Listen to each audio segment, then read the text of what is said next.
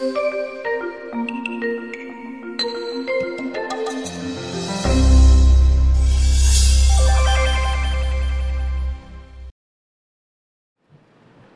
is great and God is majestic and wonderful and beautiful, and God must be approached and understood in His own terms.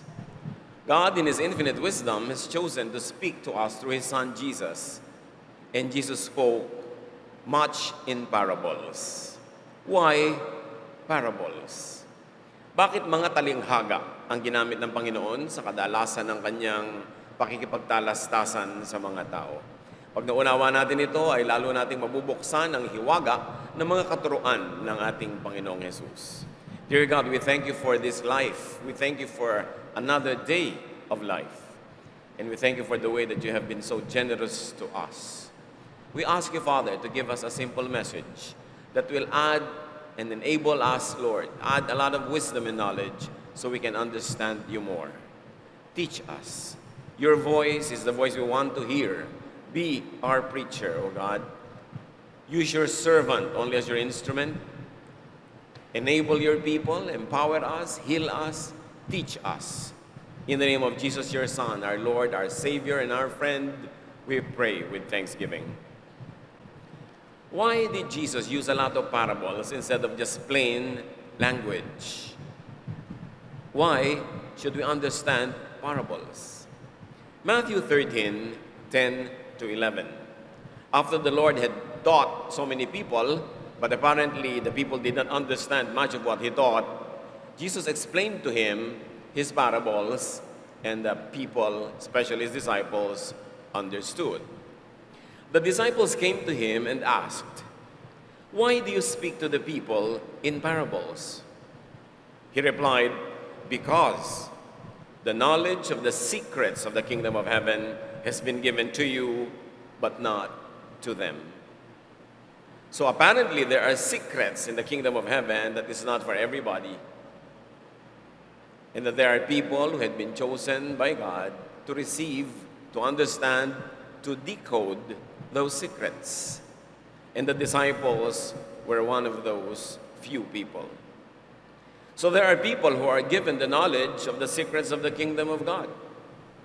And there are those who are not given such knowledge. This is God's will from the very mouth of Jesus. Jesus spoke and taught in parables, using common language and examples, but symbolically. Pag nasalita ang Panginoon, nagtuturo, maraming talinghaga, pabugtong, may naiintindihan ng mga tao doon sa pang-ibabaw, sa mababaw na level, pero hindi yun ang ka, pinakamahalagang kahulugan. Dapat ay lumalim pa, subalit hindi lahat ay nakakarating doon. When people hear the simple message and understand it in the context that they'd like to understand it, and but what seemed to be the message and the meaning is not really the message and not the meaning, or at least not the complete message and not the complete meaning. There are layers of meaning, and one needs some kind of a spiritual key to unlock the doors to the deeper layers of that understanding. The meaning is hidden beneath the word or the symbol.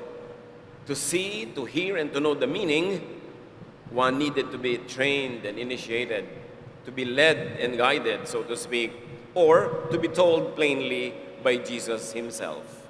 And all of this kind of revelations have ample examples all over the New Testament, especially the Gospels. It would be unfruitful and it could be disastrous to always be literal when Jesus himself says that the secrets of the kingdom of God is given in parables, and not everyone could readily understand that. Why parables? What principles of the kingdom of heaven lie behind the reasons for the parables? We will know that God reveals himself to whom he chooses, in the manner, in the degree that he chooses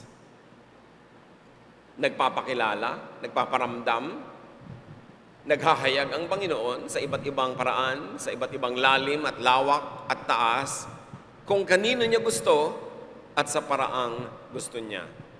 Yan ang kanyang pamamaraan at yan ang marapat unawain, tanggapin at sundin nating lahat. Numbers 12, 6 to 8. Then after commanding them to listen carefully, he said, I, the Lord, speak to prophets in visions and dreams, meaning hazy, unclear, like what visions and dreams usually are.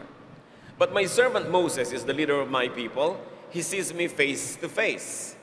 Now, this is beyond the rules because the rule says when you see the face of God, you die. The background, of course, is when the brother and sister of Moses became very rebellious against him, and God called them to chastise them and tell them, When I speak to the usual and other prophets, it's usually through dreams and visions, but not Moses. When I speak to him, he sees me face to face. Meaning, it is a very clear revelation, a very clear teaching that he gives to Moses. And God goes on to say, and everything I say to him is perfectly clear. Hindi mga panaginip, hindi mga pangitain, malinaw na malinaw kung magturo ang Diyos diretso kay Moses. At kaya sabi niya sa mga kapatid, na sabi nila, propeta din naman kami, may karapatan din kami mag-lead. Bakit si Moses nang lagi? Sabi niya, you have no right to criticize my servant Moses. Hindi sila binigyan ng karapatan ng Diyos na magbigay ng kanilang mga puna na hindi kapuri-puri. So obviously, there are prophets, but there are false ones. There are so-so prophets, and there are great prophets. False prophets rely on fantasies and fabrications. So-so or ordinary prophets rely on visions and dreams. Great prophets are dealt with by God in a very special way, like Moses, that the revelation is so clear. So, not all prophets are the same. The qualities of prophetic ministries are not the same. A great prophet must not be criticized for his clarity by the so so, and very especially the false prophets. But take note that prophet doesn't mean manguhula. The main ministry of prophets and the meaning of being a prophet is not to foretell the future, not to look at future events. Yun yung mga manguhula.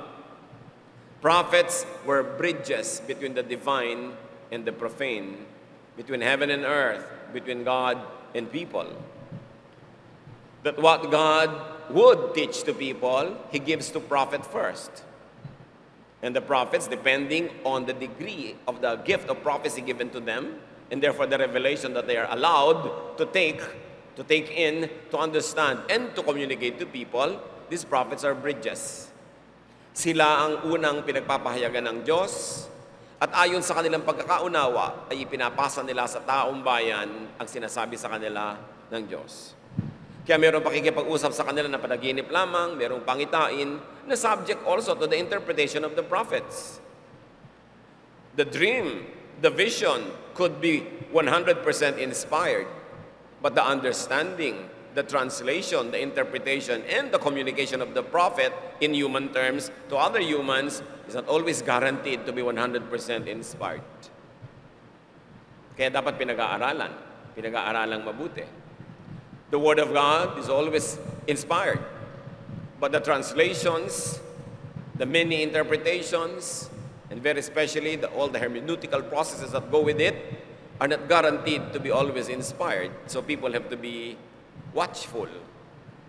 So ang mga propeta talaga ay mga tulay mula sa Diyos at sa tao at tulay din mula sa tao tungo sa Diyos. Kaya marami mga bagay na pag ipinalangin ng mga propeta ay nagkakaroon ng napakagandang sagot mula sa Diyos. Hindi dahil malakas sila sa Diyos, kundi dahil sobra silang maka-Diyos. Na nararamdaman nila ang pintig ng puso ng Diyos sa kung sila'y manalangin, ang kanilang ipinapanalangin, ang paraan at oras sa kanilang ipinapanalangin ay ayon sa kalooban ng Diyos ibinibigay tuloy. Hindi dahil sa kanila, kundi dahil marunong silang humingi ng tama. So what do we do now? How do we get informed? How do we know the will of God? Well, you can receive spiritual knowledge directly from God, like Moses or like the other prophets. Be a prophet, but then that is God's call. You don't appoint yourself to become a prophet. No prophet is appointed by other humans too. God chooses whom he chooses. So when you cannot be the prophet yourself, you could receive spiritual revelation through someone blessed by God to receive it. That's why it is important to be watchful who you listen to, how much you believe, and how much you follow human instruments. Ephesians 4 11 to 12. So Christ Himself gave the apostles, or gave us, gave the church the apostles, the prophets, the evangelists, the pastors, and teachers to equip His people for works of service so that the body of Christ may be built up. As you can notice, the gifts, the offices that are premised on those gifts are assigned by God. Not everyone is an apostle, not everyone is a prophet or an evangelist or a pastor or a teacher. It's too much to look for all of these qualities in one and the same person. It's too much to ask, for instance, a local church's pastor to be all of this. As you can see, it was meant from the beginning that the leadership of the church would be teamwork. That there will be a team of gifted men and women who will be used by God as instruments to bless His people. And everyone is a gift. The gifts are not limited to this that we mentioned now. There are many other gifts. Everyone is a gift. That's why when you are absent from the church, you are cheating the church because your gift is not ministered to all of us. And you are also cheating yourself because our gifts are not being ministered to you. It was so designed by God that the people uh, in the church will need each other and everybody will be important. Everybody is gifted. In that case, there is equality. But equality does not mean uniformity in function or in giftedness. So benefit from a prophet, especially if you are not one. Benefit so-so from a so-so prophet and benefit greatly from a great prophet. Be discerning. But you might also get damaged and destroyed by a false prophet. Even during the time of Jesus, there was a lot of them. And even before his time, there was an army of the so-called false prophets. It's important for the sheep to know the voice of the shepherd. Because when that voice calls in the dark and the sheep rise to follow the shepherd out of the pen into the field, you don't know if that is a thief and will bring the sheep to a slaughterhouse. It is important to be discerning. Another principle of the kingdom of God is that those who have spiritual discernment will be given more discernment. And those that who have more will be given more. Why that is so? Ask God. That is God's principle. It is evident in many of the examples in various situations in life. For instance, in the parable of the talents, Matthew 25, 29. Everyone who has something will be given more. This is Jesus speaking. And they will have more than enough. But everything will be taken from those who don't have anything. Pag may ibinibigay sa iyo ang Diyos at pinaparami mo, lalo kanyang payayamanin, pararamihin pa niyang binibigay sa iyo. Pag binigyan ka ng malaki at malaki ang napadami mo mula doon, malaki ang gantimpala mo.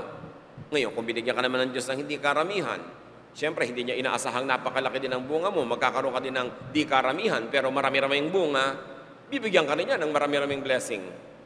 At kung ang na-assign sa iyo naibigay sa simula ay maliit, hindi mo pa pinarami yung maliit na nabigay sa iyo. Babawiin pa at ibibigay doon sa maraming marami na at mayamang mayaman na. Spiritually speaking. Sometimes even on, in material and economic levels, the same phenomenon happens. The rich become richer and the poor become poorer. And we all have to realize and examine ourselves what our participation is when we become poor or rich or when we remain poor. May participation tayo doon, dapat lang nating makita. To go back to the issue of the parables, Matthew 13, 13 to 15. Sabi ng Panginoong Jesus, I use stories when I speak to them, meaning the people, Because when they look, they cannot see. And when they listen, they cannot hear or understand. So God's promise came true, just as the prophet Isaiah had said. These people will listen and listen but never understand. And this is in the context of traditional religion. Israel has been listening and listening and listening to the scriptures, praying five times a day, dedicating so much of their life to religion. And Jesus says, they never understand. All they had was that established, organized, religious machinery around them, but Jesus says they never understand. That's why when he was asked, Lord, what is the greatest commandment? Because Israel had 10 commandments and 613 other minor commandments called mitzvahs. And Jesus said, there's actually just one, and that is love. Love God and love your fellow men like you love yourself. Meaning, you might kill yourself or others implementing and following the Ten Commandments and the 613 other commandments, but if the ending in your life, if the product of all your religiosity is not love, you miss the point. You don't understand a thing because all the law and the prophets is about love and loving. Ironically, of course, many people, when they become more religious, they become less kind. They become more self righteous, more judgmental, and more separatist. That they don't want to mix with other people with various shades or various colors of religiosity.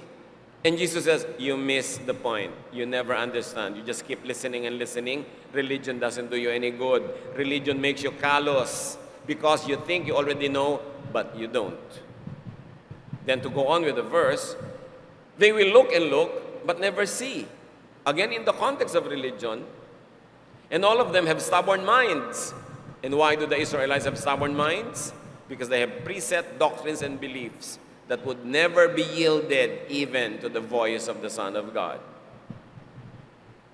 Sobrang binuuna nila sa mga utak nila ang mga doktrina ng kanilang mga ninuno, mga kaugalian, mga nakasanayan, wala nang space para sa katuroan ni Jesus, wala nang space para sila maituwid, para maitaas ang level ng kanilang spirituality.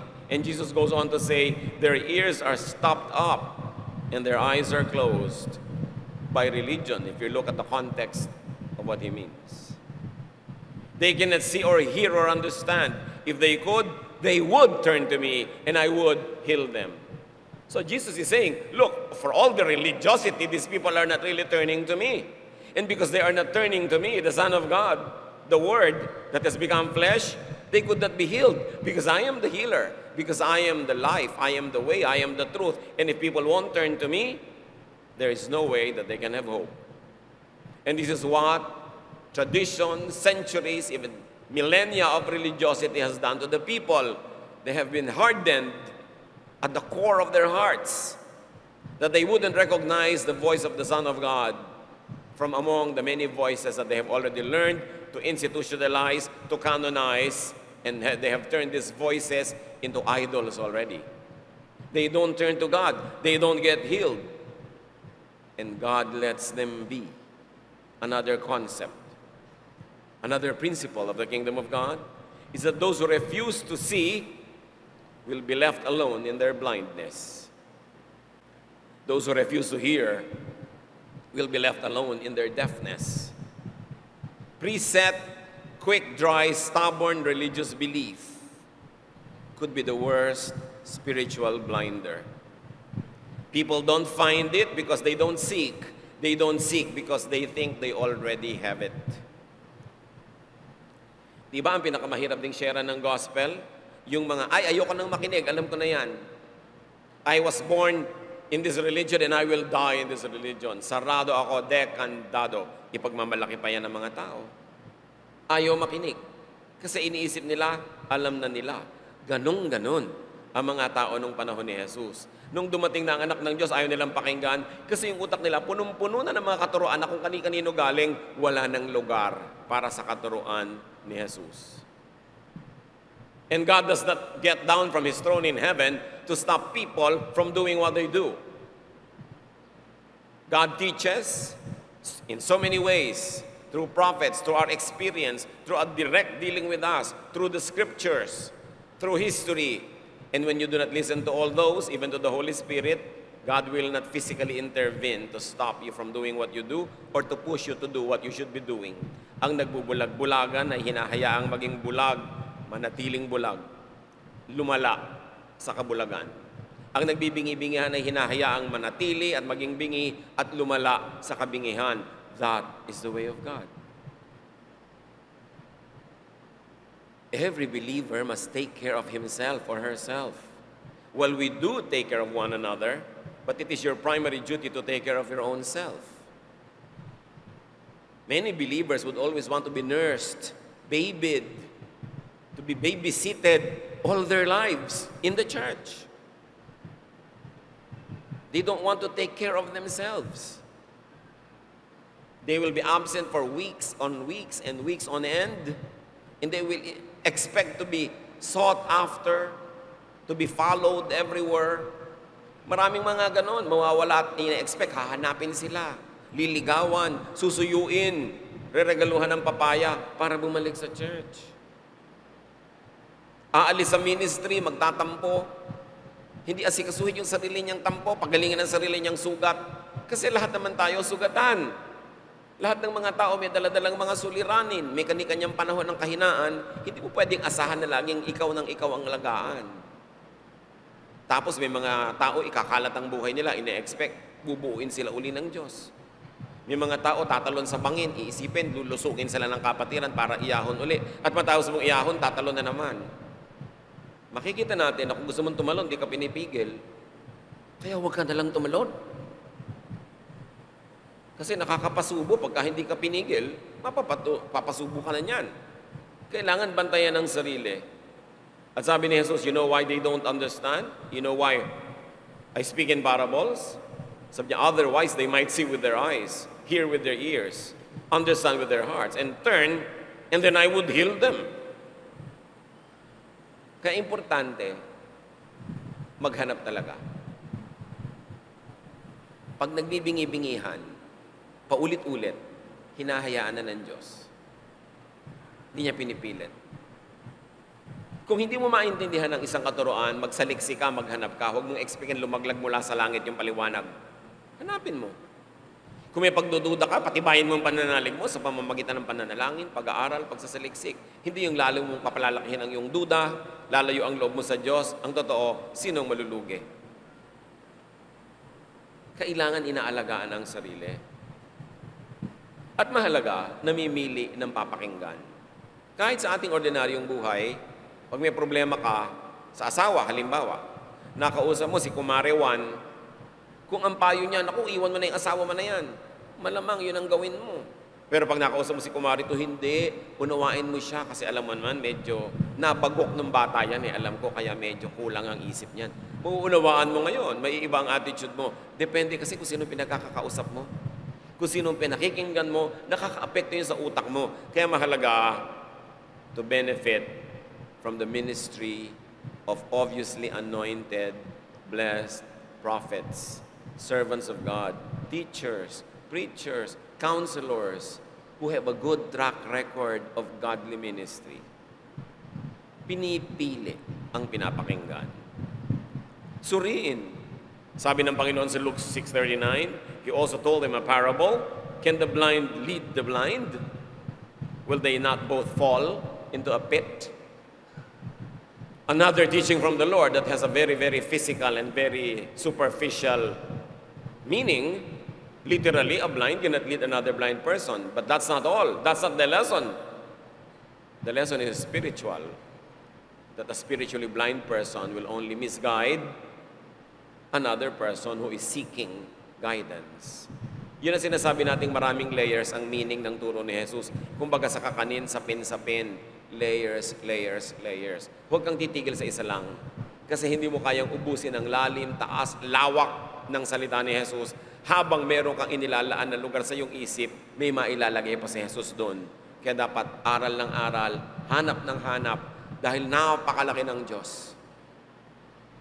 Kaya mga iba sinasabi nila, I know God.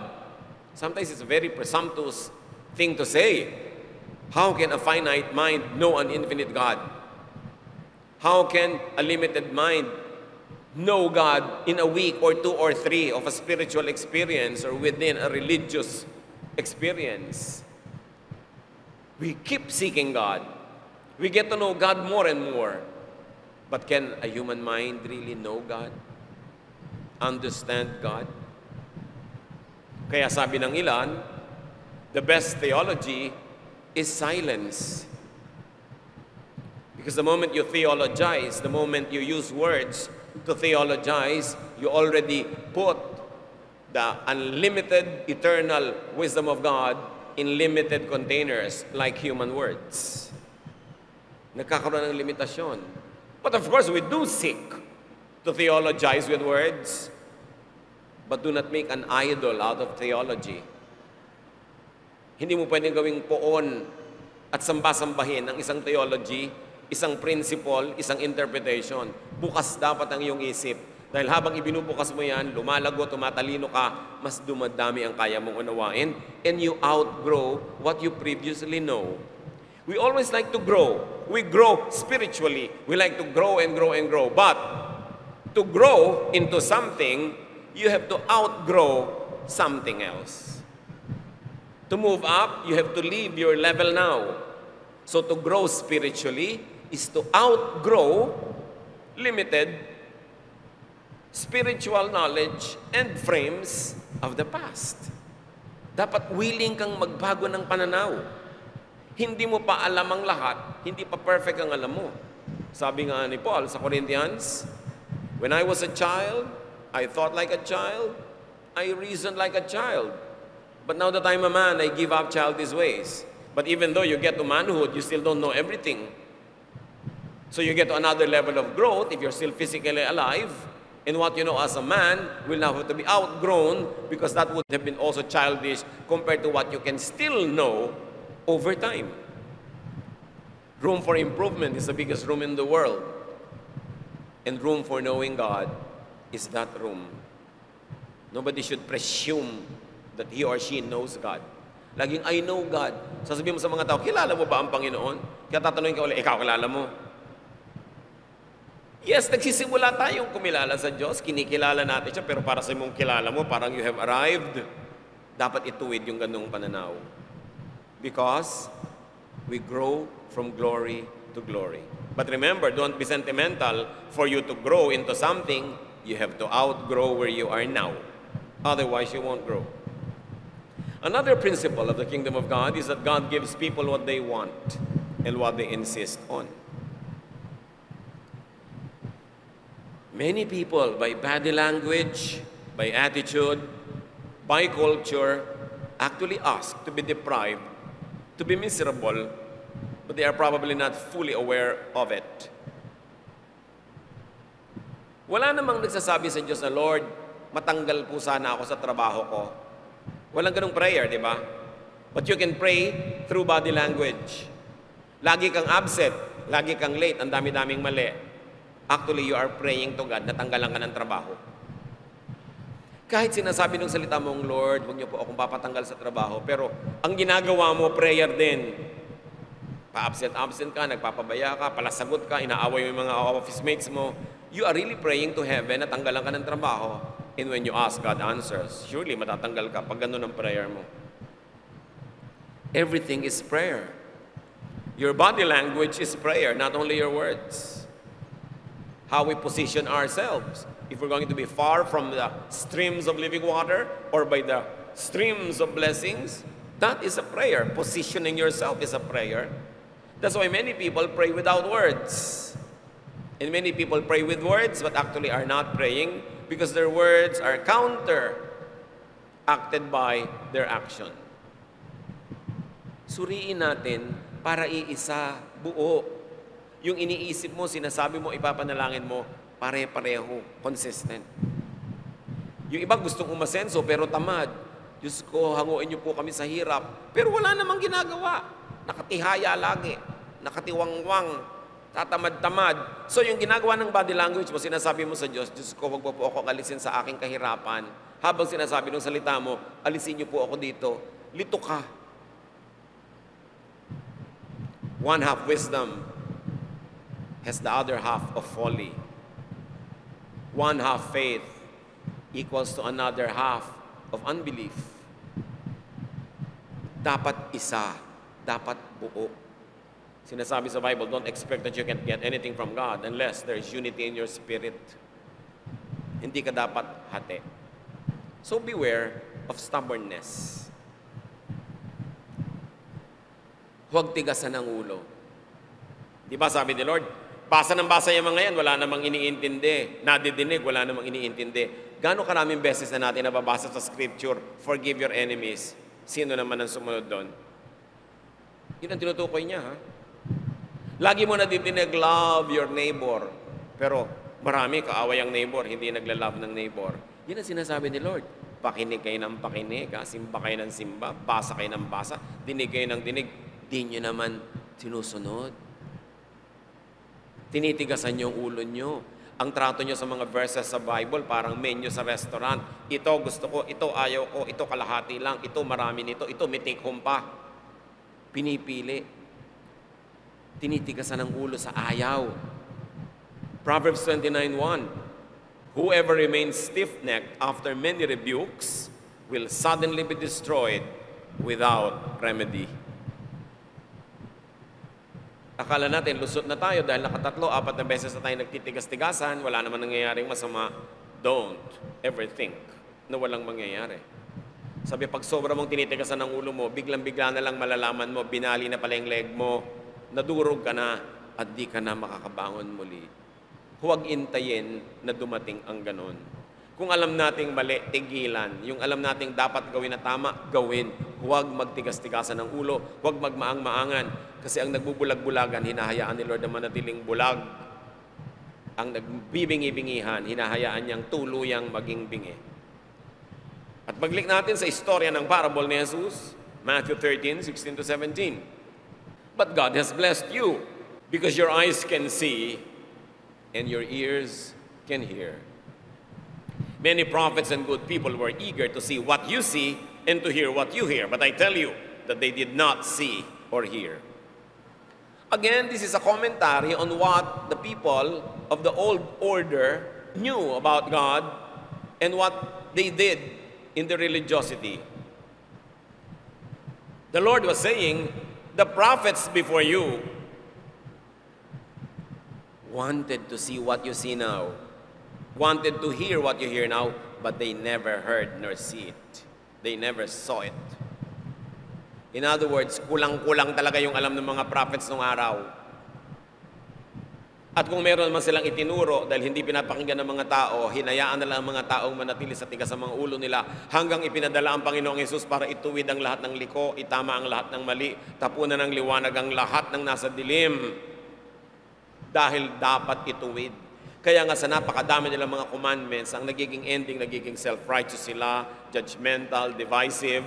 Sinabi ni Lord, isa lang talaga yung command and focus on that, love. Imagine, libu-libong taon nilang pinagkakahirapan na sundin, daan-daang taon na talagang ini-implement nila. Tapos sasabihin ni Lord, ang totoo, ang love lang talaga ang pinakamahalaga. Yun ang atupagin ninyo at yun ang unahin nyo. Pinakinggan ba nila? No. They crucified Jesus on account of the many facets of their law. Law pa rin nila ang sinunod matapos ang lahat. Kaya nga, kung ayaw mong makinig, hahayaan ka. Pero merong consequence. Meaning, it is very important to isolate the teachings of Jesus from the other teachings that you will find even in the traditions of the religion where he grew up in. Because he said, Look, the prophets of old wanted this, but they never got it. So now I'm giving it to you. So it's very important to give the teachings of Jesus paramount attention. Because he is the Word of God that became flesh. In Jesus, all the deity lived in bodily form. Everything that the Father in heaven wanted to reveal was revealed in Jesus and through Jesus. Therefore, we must pay attention to what he teaches. And not be like the people around him in his time, insisting on tradition, insisting on institutionalized ways that Jesus was already trying to correct. We should put Christ back to the center of Christianity. Because even evangelical Christianity had been filled with idols, not made of silver or gold or wood, but idols of the mind, theologies, all kinds of teachings that had replaced and sometimes even contradict the very spirit of the teachings of Jesus. People should go back to the heart of Jesus, to go back to the heart of Jesus centered Christianity. Because even after Jesus, 2,000 years of church history had again placed a long line of idols on the altar of Christianity. And these are not the physical idols that many evangelicals demonize, but these are idols of the mind, idols of congregationalism, idols of division, idols of various shades of interpretation. And people go to war, kill or die for this, contradicting the spirit of Jesus. All said, the previous prophets did not receive what the disciples were receiving. So take note of the incompleteness and the haziness of the old order, the old revelation. And Jesus says, Blessed are those who see and hear spiritual truth. Doubly blessed are those who believe without even seeing. And that is our generation and the generations before us.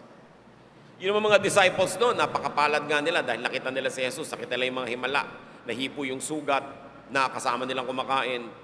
Pero sabi ni Lord sa John 20, 29, Jesus said to Thomas, Thomas, do you have faith because you have seen me?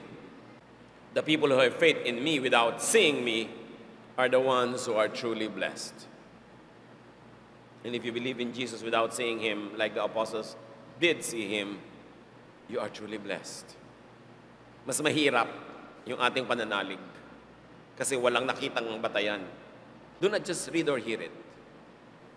Really see and understand what God says.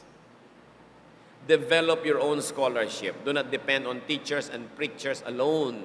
You've got to read the Bible on your own, meditate on it day and night. Pray for the Lord to reveal to you its meaning that is unique to your experience. Not just what people say God says. Not just what you think God says or should say. You must allow God to speak. Kailangan natin dinig natin ang tinig ng Diyos, hindi lang yung sabi ng iba tungkol sa Diyos. Hindi lang yung gusto nating marinig o yung sa palagay at inaasahan natin ay dapat marinig. Hinuhubad mo ang lahat ng yan para magkaroon ka ng tunay na revelation from God. Let God speak to you personally today in a contemporary context. Because the Word of God is timeless. You can understand God through the context of history in which Jesus was revealed, but you can transcend the material history of the time and let God speak to you in your time and place now through the timeless and universal teachings of Jesus. So, why parables? To reveal the deeper meaning to God's chosen recipients, as Jesus said and to make the reading and interpretation and application timeless, universal, transcendent.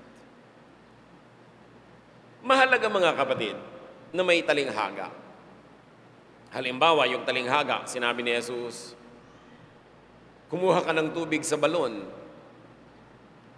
Pag ginawa mong napakaliteral lang yan, literal na tubig, H2O, balon na sa English ay well, Pwede mong masabing, eh, hindi na ako nagbabalon ngayon eh, kasi may gripo na kami. Therefore, wala nang talab sa akin ang salita ni Jesus, irrelevant na sa akin yan.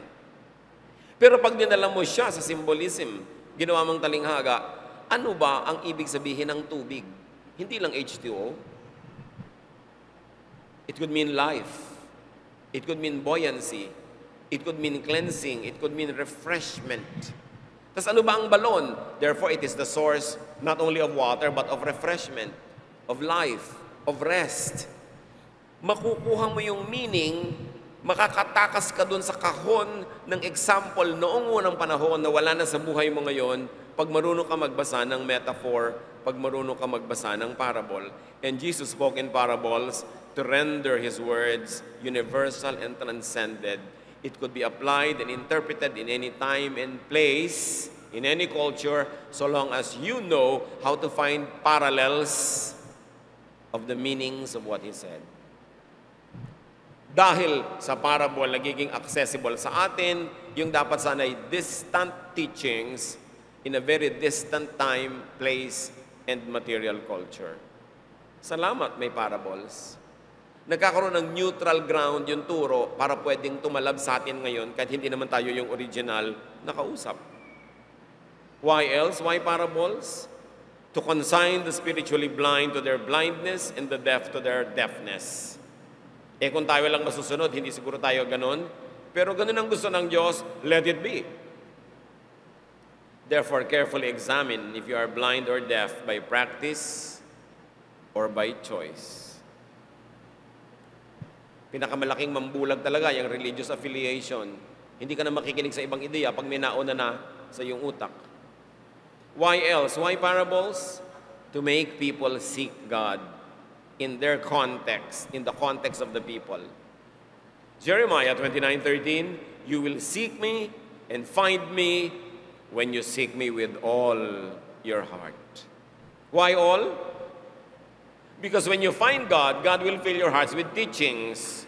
There must be space for His teachings. That's why you've got to seek God with all your heart. Empty your heart of bias, empty your heart of quick, dry teachings that have been there forever, so that God can fill you with a new revelation, a new light. And even if your old teaching in your heart is still true, then God will give you a fresh meaning and application for the same old truth. But the idea is empty yourself of yourself, of others, so that God will have a space. That's why you have to seek God with all your heart. Meaning also with all your effort. Ski, heart na naman ito, symbol na naman. Kasi kung totoo, yung heart literally is just muscles and tissues that pump forever until you die. Yun yung heart, di ba? Pero now it has become a symbol of something else. Kaya symbolic. You cannot always be literal in interpretation, no matter how many seminaries insist on the literal meaning. The Bible was written with symbolism and with the use of a lot of symbolism. And to unlock its mystery, you've got to enter its language. And that is the language of the parables. So empty yourself to be filled. So, Jesus democratized wisdom and revelation and guidance of God. This is no longer confined to just a few because he said in Matthew 7 7 to 8, Ask and it will be given to you. Seek and you will find. Knock and the door will be open to you. For everyone, not only a select few, everyone who asks receives. The one who seeks finds, and the one who knocks, the door will be opened. So, if the door is not being opened, if you are not receiving, if you're not being answered, the obvious reason is you are not asking or knocking or seeking enough. Because Jesus said, pag humingi ka, bibigyan ka. Hindi ng kotse ha, hindi ng papa. Pag humingi ka ng wisdom, pag humingi ka ng karunungan mula sa Diyos, na maunawaan siya, pag humingi ka ng tools to understand the mystery of God, sabi niya, ibibigay sa iyo. But you've got to seek God with all your heart. Prophecy and spiritual knowledge is democratized by Jesus. Ask God to open your hearts and ears to heal our spiritual blindness and deafness and to make us see and hear. So we can unlock the meaning of Jesus' words. We can see beyond the surface and very importantly, to see beyond religion incorporated. That is what has happened in the last 2,000 years. Various religions claiming franchise to Jesus, claiming franchise to heaven.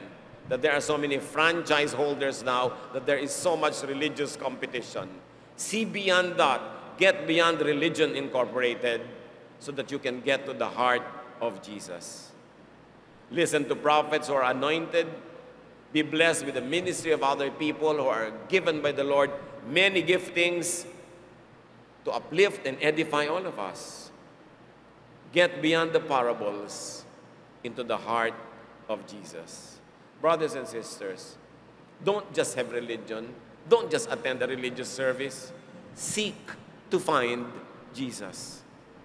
Seek to find not just religion, but salvation, freedom, joy, peace, and goodness. And you will know if you have found God, and if God has found you, you will be loving. Your heart will overflow with love. You will be ready to love, and you will ready to be loved by others. You will take away all those dividing walls so you could love more and you can forgive more. And that is the greatest test if you are in the right religion. Not by the name of the church you attend, not by the length of service, not by the type of music you play, but are you loving or not? Because Jesus is love. God is love. And all the law and the prophets are about love. And Jesus said there's only one command that's important that is to love. Jesus gave parables so we can understand many of his teachings, and understanding those will make us loving. Love is the greatest unassailable fruit of true spirituality. Dear God, we ask you to continue to help us to know you in a way that will change us into loving persons, persons that know how to forgive, people who are also ready to accept and receive love from others.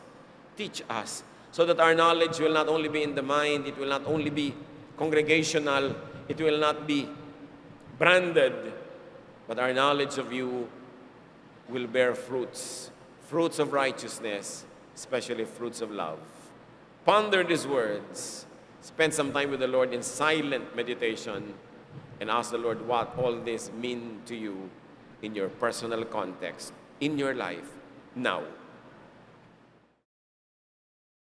A podcast by Ed Lopes. Become a supporter. Support this podcast with a small monthly donation to help sustain future episodes. Click the support button or click the link below.